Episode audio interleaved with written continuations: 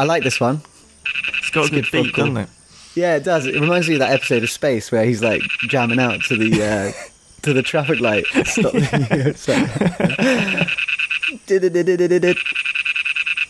Okay, yeah. So I'm guess. It's my turn to guess. Yep.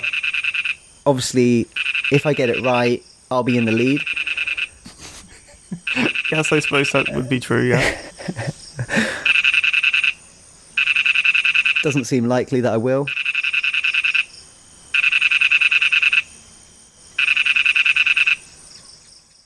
It's not something like super obvious you're trying to humiliate me or anything, is it? Um, I, I don't think so. No, Okay, unless you've got a storied history with this species that I'm unaware of. seems unlikely. You know most of my relationships with frogs and toads.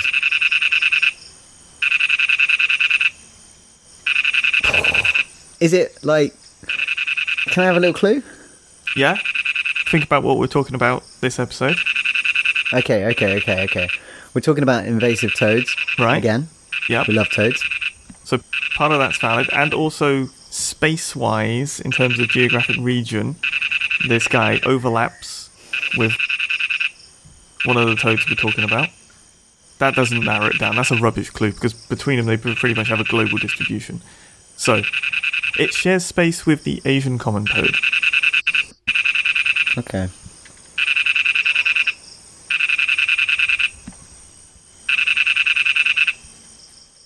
Oh, um, could it be? Is it a reed frog? Oh no, No, go on. We tell me. Put me out of my misery because I'm just never going to get it. this is the lesser toad or the Malayan dwarf toad. It is Ingerophrynus parvus. Ah, So it's just a little toad. Also previously called Bufo as well. About four centimeters, four five centimeters. Males being smaller, being about three centimeters. tiny. They are just tiny little toads. They're found from like Cambodia, Indonesia, Malaysia, Myanmar, Thailand sort of region. They're toxic, classic, so don't go licking them. Lucky you said that. You had it in your mind, didn't you? You thought, oh, tiny toad, they're bite size. Mm. The lesser toad is the common name, right? Lesser toad is one of the common names, yeah. I've certainly never seen one of these. Have you? No, I haven't, no. Yeah, They say nice. on the uh, Amphibia webpage that they like to live in rubber plantations, but will Ah. do primary and secondary forest, and even some gardens. So they seem pretty classically toad like that they'll be everywhere if they can make it work. What I like about these is that they do look like miniature versions of the toads we're going to be talking about Yes, today. Is, Exactly. did that factor into it as well? Because it literally just looks like a tiny little cane toad or like a Asian spine toad with like the little markings on it. I'm not going to lie, my first priority is finding a sound which is interesting. so I had several candidates, but then with this one being a toad and we're talking about toads, easy win. Easy win. nice. I like it a lot. So, yeah, we're going to be doing something slightly different this episode. We're doing an episode about toads. Obviously, with Ben as one of the hosts of this podcast, we have to revisit toads at least every sort of four to five episodes, otherwise, he'll kick off. Is that fair to say, Ben? You're looking a bit put out. Depending on how you define kickoff. I mean, they're, they're toads. They deserve attention. I don't think They do. no one should be fighting against that statement. Yes, yeah, they, they do deserve attention. So we're going to be doing a paper about the two probably most famous invasive species of toad, the Asian black spine toad or the Asian spine toad, Duttaphrynus melanostictus, and the cane toad, Rhinella marina. Um, obviously, the Asian spine toad has invaded Madagascar now, and the cane toad very famously introduced to Australia in 1935 by the Bureau of Sugar Experiment Stations. The idea being that they would eat these native beetles in Australia, the grey backed cane beetle and French's beetle, which were gobbling up all the sugar cane. But of course, it's a famous example. They didn't really do that. They just ate absolutely everything else. And everything that ate them was poisoned because they're super poisonous. So yeah, it's a big, big disaster. I think the Bureau of Sugar Experiment Stations, don't know if they're still doing experiments, but I hope they've reined it in. uh, yeah. And so, yeah, two very similar toads, two both big toads, very similar, except for Asian spine toads originate in South Asia, whereas cane toads originate in the Americas. But before we go into the sort of paper, which is a paper about, well, these two toads, we're going to do a little bit of a quiz, a little bit of something different. So,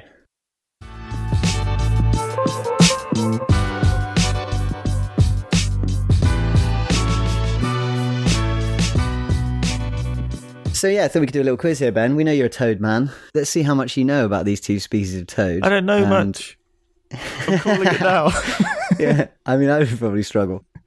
But the good thing is with this quiz, they're all multiple choice, and the two multiple choices are either Asian spine toad or cane toad. So if you if I get less than fifty percent correct, you actually have anti-toad knowledge. yeah, But yeah, this was suggested by one of our patrons, Haley, who said that our quizzes were fun and we should do another one. So I thought this would be a good opportunity to get stuck in and do this. You wouldn't say you're feeling particularly confident, Ben? no, not at quiz? all. Absolutely not. No, I have, I have very little confidence. Okay, well, let's have question one. This one, you know, a nice little easy starter, maybe. Although I actually would struggle. Which species has the largest natural range? Largest natural range. Asian spine toad Ooh. Or the cane toad? Largest natural range. I'm gonna go with Asian common toad, Asian spiny. I'm sorry to say that's wrong. God damn it! Both Asian spine toads and cane toads have extensive natural ranges. The cane toad has. Oh! I'm wrong. I misread. You're right. Hey, Yeah. I'm- You're right, man. Yeah. No, the cane toad. Wait, what did you say? I said the Asian spine toad being more. Okay, sorry. Well, we may... what a roller coaster. You, you It's actually wrong. It surely can't be that hard to compare two numbers. I've got the word cane toad and Asian spine toad written down in front of me like 50 times. It's pretty chaotic. It's pretty Okay, chaotic. okay. So no, sorry, mate. The cane toad actually does have the largest range. Asian spine toads and cane toads Native both have big ranges. Yeah, native range. Okay. The cane toad's native range is 9.7 million kilometers squared, and the Asian spine toad's range is only 6.9 million kilometers squared. So the cane toad wins Pretty it. close, though.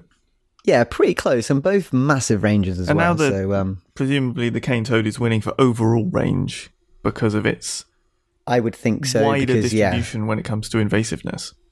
in Australia, yeah, because it's Right? almost all the way from one side of Australia to the other now. Yeah, yeah, So, yeah. Yeah. That's not one of the questions, though, unfortunately. So That's there fine. are no points. I'm just trying to provide the people more context and redeem some honor. okay, so here's an, here's a chance to redeem some honor. Which species grows the longest? I'm going to go with cane toad because they're just beefier in general. So I expect that some of that beef comes from SVL rather than just sheer upward bulk. yes, spot on, mate. Excellent.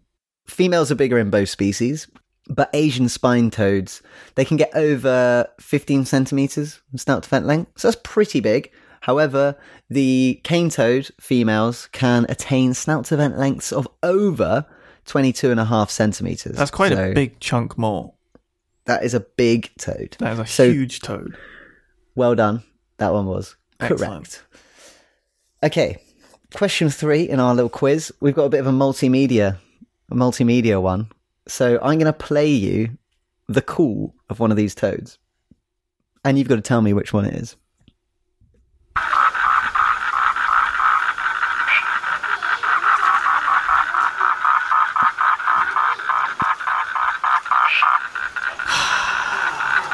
It's just going to be a 50 50.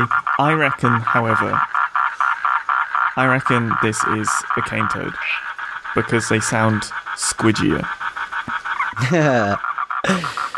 well, I'm sorry to say it, God damn it. but that is wrong. yeah, no, that was in fact the call of the Asian spine Damn. toad. Do you have a cane toad for comparison? No, Oh. sorry, no, I don't. But it's different than that. Okay. I can confirm. Yeah, I to- imagine if they are identical. I mean, it would be Um, but- embarrassing, wouldn't it? And it would, again, it would give me a break. Yeah. Listen, don't beat yourself up. You've got two more questions to redeem yourself here. Okay. Next question, question four. Which species can lay the most eggs? Ah, that's. I'm more confident with this. I'm pretty sure that's going to be the Asian spined toad. That's correct. Ben, I'll give you a bonus point if you can tell me their maximum clutch size to the nearest 5,000. I was going to say five thousand, so I guess I'll uh, I'll go with five thousand. no, it's 40,000 Forty eggs. thousand. Yeah, Oh, 40,000 eggs. from a single frog. Just come flying out of there. Holy smokes! Um, yeah, mental. And the cane toad can lay 30,000. Holy smoke! That just those numbers just don't compute for a It's single hard, isn't it? toad producing.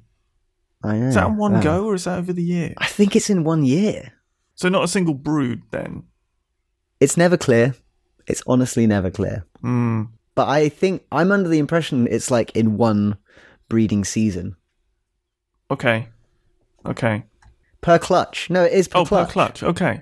Per clutch. Yeah, yeah. I really should have used the paper we're covering for this. It's literally in there. I did independent research, but it's good that I got the same numbers. All right, you got that one right. So so far, Ben, you are you've got two right and two wrong. So this one will tip you over fifty percent. Good as If- just randomly guessing. But this is a hard one. This is a hard one. I'll be honest with you. I won't blame you if you don't get this one. So, which species, after hatching out of its egg, becoming a tadpole, spends less time as a tadpole? So, which one metamorphoses quickest? Which one metamorphoses quickest? I reckon if we're following this sort of idea that Asian spine toads are smaller, they're reproducing in greater numbers, basically be, is it case selected? I can't remember the terms, but the ones of being like being like a rat, right? You produce a lot of young, you give them the bare minimum of what they need to survive, and then you set them off into the world. I'm going to go with Asian spined toad because of that whole like high fecundity, low caring about your offspring thing. That's my guess. I'm sorry, Ben. It's cane toads. They're the just, cane toad. they're just rapid. So it's actually there is a bit of overlap. So Asian spine toads metamorphose between 25 and 30 days after hatching. Okay. but cane toads metamorphose between 14 and 28. So generally, cane toads are That faster. seems quite a is a, faster, mostly. Yeah. yeah, there is a bit of an overlap. But yeah, cane toads are quickest, which probably doesn't hurt their uh, invasive potential Right. because yeah, only spending two weeks in that pool, if it's a place that might dry up or whatever, gives you a good advantage rather than spending three weeks or even four. So That's yeah, true. there you go. So you got two out of five, but you know they were hard questions. I wouldn't say I would have done any better, but we had fun, didn't we? So that's that's the most important. I'm satisfied with getting two out of five. I'll take that. Yeah. yes. So uh, let's introduce the paper, shall we, that we were going to talk about. So this is by Kelly, Schwarzkopf, Christy, and Kennedy, 2023. The Toad Less Travelled, comparing life histories, ecological niches, and potential habitat of Asian black spine toads and cane toads, published in Wildlife Research. So, as we know, Australia has a bit of a thing with invasive species. We've mentioned the cane toad is like a massive invasive species there. And in Australia, biosecurity, anyone who's ever been there, I haven't personally, but I know that biosecurity is hot, hot, hot there. They really don't want anything coming into the country that's non native, be it plant, animal, even like food. You're not allowed to bring any food in. We even have reality TV shows here in the UK where they sort of treat confused the TV show, the premise is like border security Australia, right? So, you know, you get the odd proper criminal who's like trying to traffic loads of cocaine or whatever. But then you also get these sort of like innocent, hapless old ladies who are just coming across, you know, on their holidays and they've got a bit of fruit in their bag and they just get treated like common criminals, you know, like cordoned off. And there's all this like dramatic music and it's like, you know, it's pretty savage. yeah, I don't really like those programs. I don't like those programs. But um, the point is, Australians take biosecurity very, very seriously, and reptiles and amphibians are the most frequently detected stowaways when it comes to animals arriving. And this paper is essentially about the black spine toad and the cane toad, and how, if the black spine toad were to make its way to Australia, how would its behavior and whatever differ? Because these black spine toads are super common in Asia. Obviously, Australia and Asia have like really tight links in terms of like trade and travel. Mhm, So there's a high likelihood that this toad might one day arrive, and they essentially wanted has- to do. Popped up in on islands closer to Australia where it kind of shouldn't be already. Ah, So it is sort of getting closer all the time. Oh, well, that is a bit of a concern. So yeah, they basically wanted to do almost like a kind of um, risk assessment to see what Yes. would happen if the Asian spine toad were to actually arrive and um, how it would behave. You know, comparing the ecology of these two species to see how they would act if they found themselves on Australia's fair shores. And I suppose should we just go straight into what they've sort of found about these two species?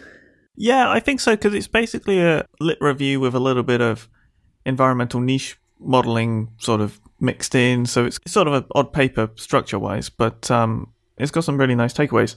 What bit would you like to tackle first off? Well, we could do the similarities in their ecology. Yeah, go for it. Yeah.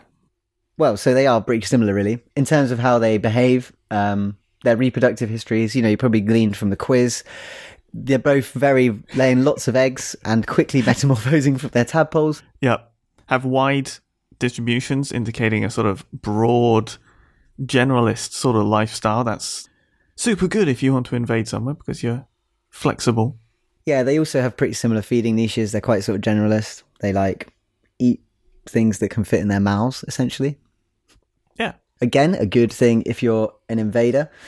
Obviously, Asian spine toads are a bit smaller.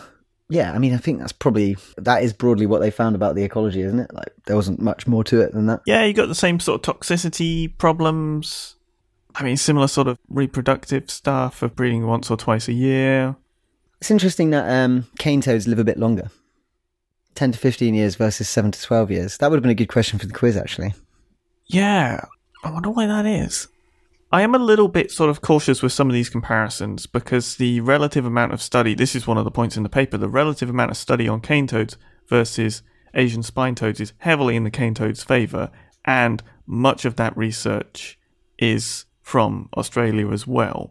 So the sort of knowledge of cane toads is skewed, and the Asian spine toad stuff is just there are gaps basically, and even where there are gap aren't gaps, some more work could probably be m- done. Because if you're thinking like maximum reproductive clutch or something, you might not have ever found the maximum, Yeah, that's true. especially with quite a limited study. So Mm. And so they also kind of did some um, predicting of the suitable habitat for these species as well.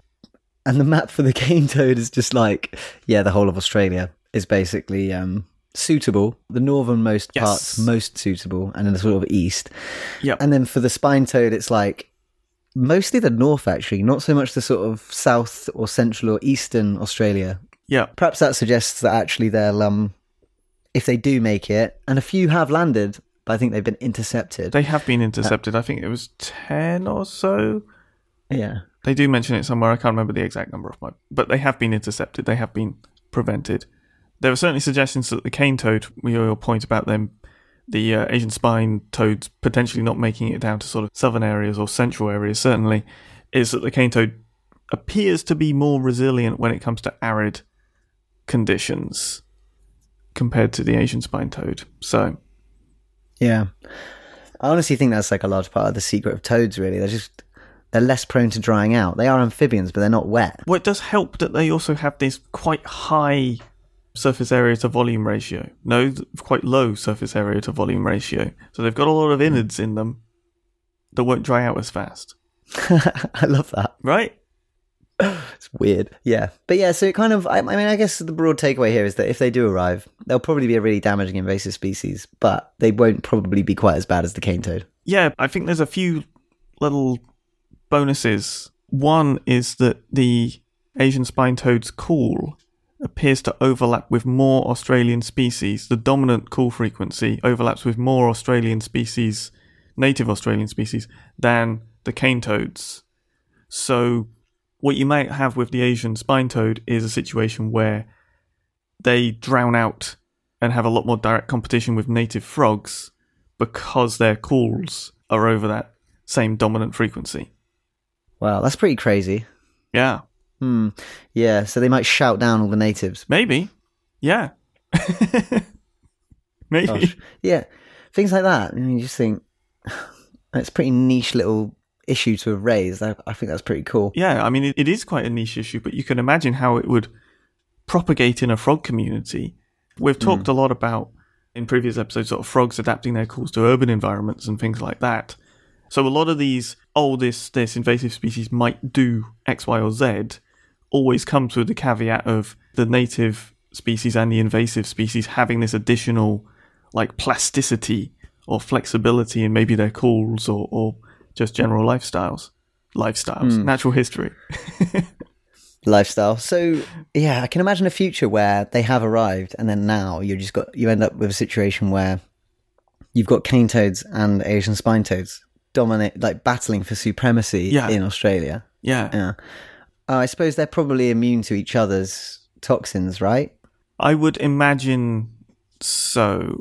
Because, I mean, the, the toxins exist in like most parts of the toad. So I imagine their mechanism, they could probably handle ingesting it as well. Because they just so frequently would. And we do know that cane toads exhibit cannibalism at times. So, Ah, yeah. yes, I think they'd be fine. I think they could battle and the toxins wouldn't play too much of a role. Hmm. But yeah, it was a fun paper to read. It was cool to um, Yeah. Yeah, it was cool to see that uh, you know it's being very carefully considered by the Mm-hmm. Australians, and uh, they're obviously taking painstaking steps to avoid this happening. They've learnt the lessons of the 1930s. They have. I think one additional thing that they note towards the end is that.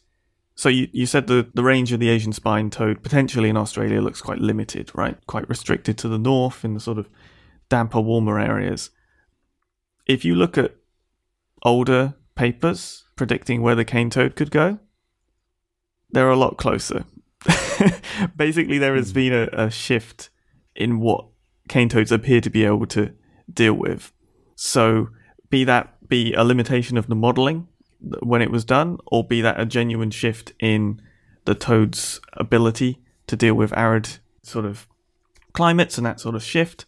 It's not like this model showing, okay, Asian spine toads are just going to be restricted. There, job done, close the book.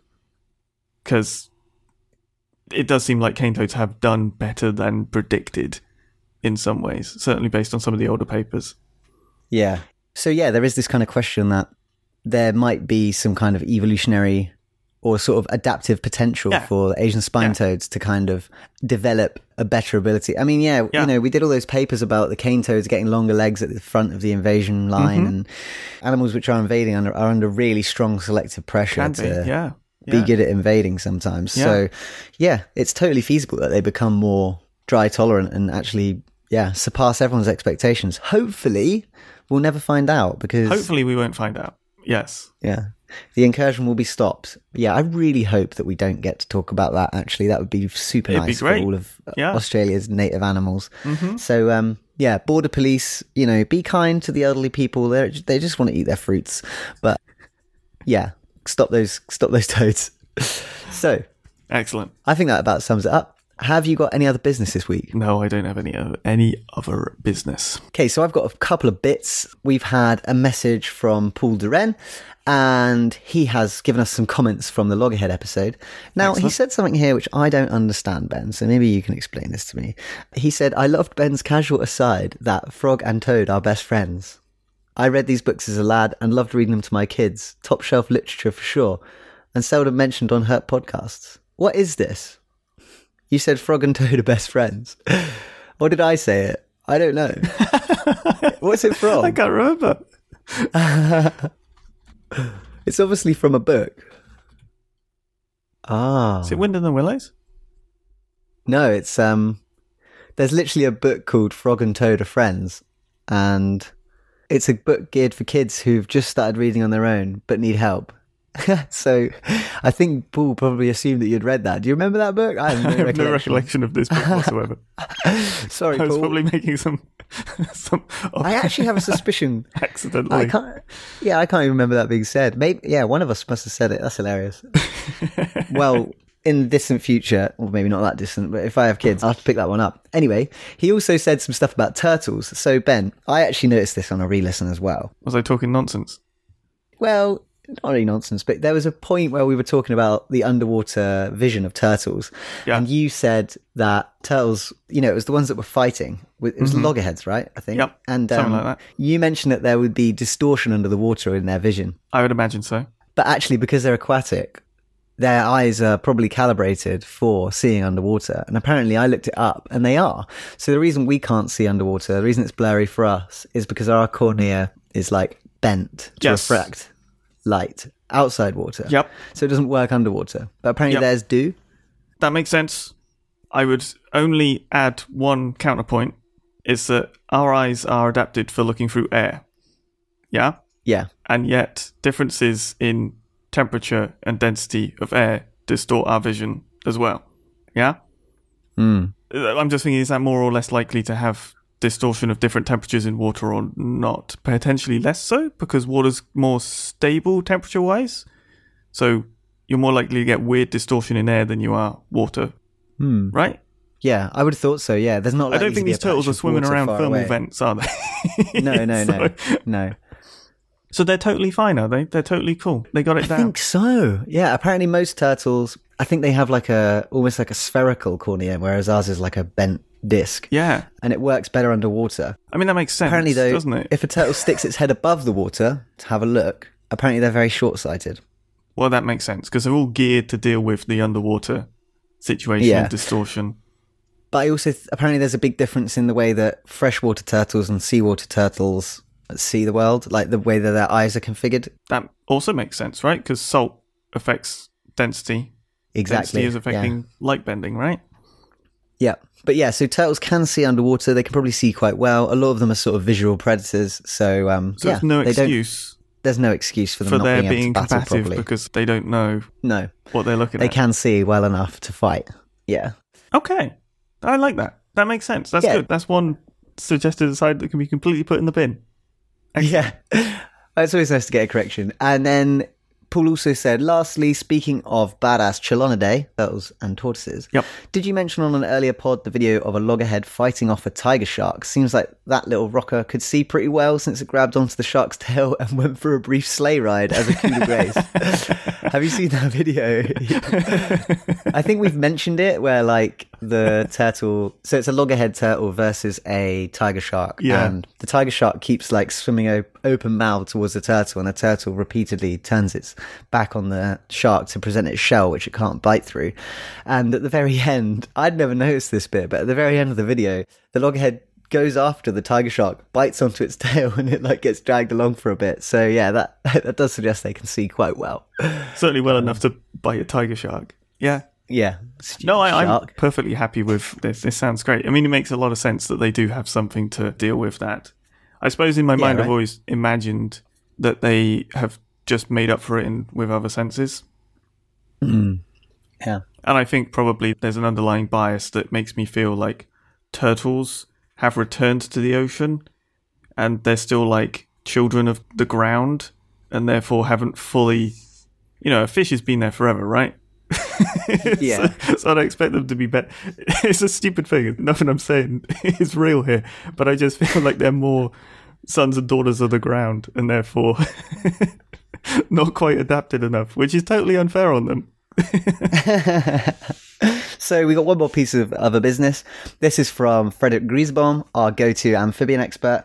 And oh, a few episodes ago now, uh, we had Hyla arborea, the European tree frog, Yes. as the frog call. Yes. And I think I said it was an explosive breeder. Apparently, it's not. It's absolutely not. They can be found calling almost the whole late spring and early summer, and females arrive to the water bodies in many cohorts. So yeah, they actually are not explosive breeders. They're sort of more long, we- stretched out breeders. Okay, just for my own clarity, do we actually have a cut off of what counts as explosive and not? What's the definition that you would apply? Like they breed once a year, very particular time, prompted by a sort of downfall of rain or something, as opposed to a season, regardless of how long or short that is. Yeah, Yeah? yeah, That's our distinction. Yeah, cool. I think so. Yeah, basically, yeah, scarce water. Yep. rain comes. Yep. everyone goes mad. Right. Whereas our tree frogs here, it's a season, even if it's not massive, it's not explosive because it, they could do it any time during that season, and it's not tied to like a sudden, relatively unpredictable sort of weather event. Yeah. Excellent. Yeah. Cool. Well, um, yeah. I think that's it. Unless you got any more other business. No, I don't. don't. No, I think those are wonderful, wonderful corrections, and I apologise for insulting Turtle Vision in general. So yeah, thank you, Frederick, and thank you, Paul. yeah, they're great. If anyone else wants to get in touch, if you've got corrections for us, you can. Herphighlights at gmail.com is the address for that. And if you want to get find us on social media, you can. We're on all the social media platforms. And I think all that remains to be said there is thank you for listening. Yeah, thanks for listening.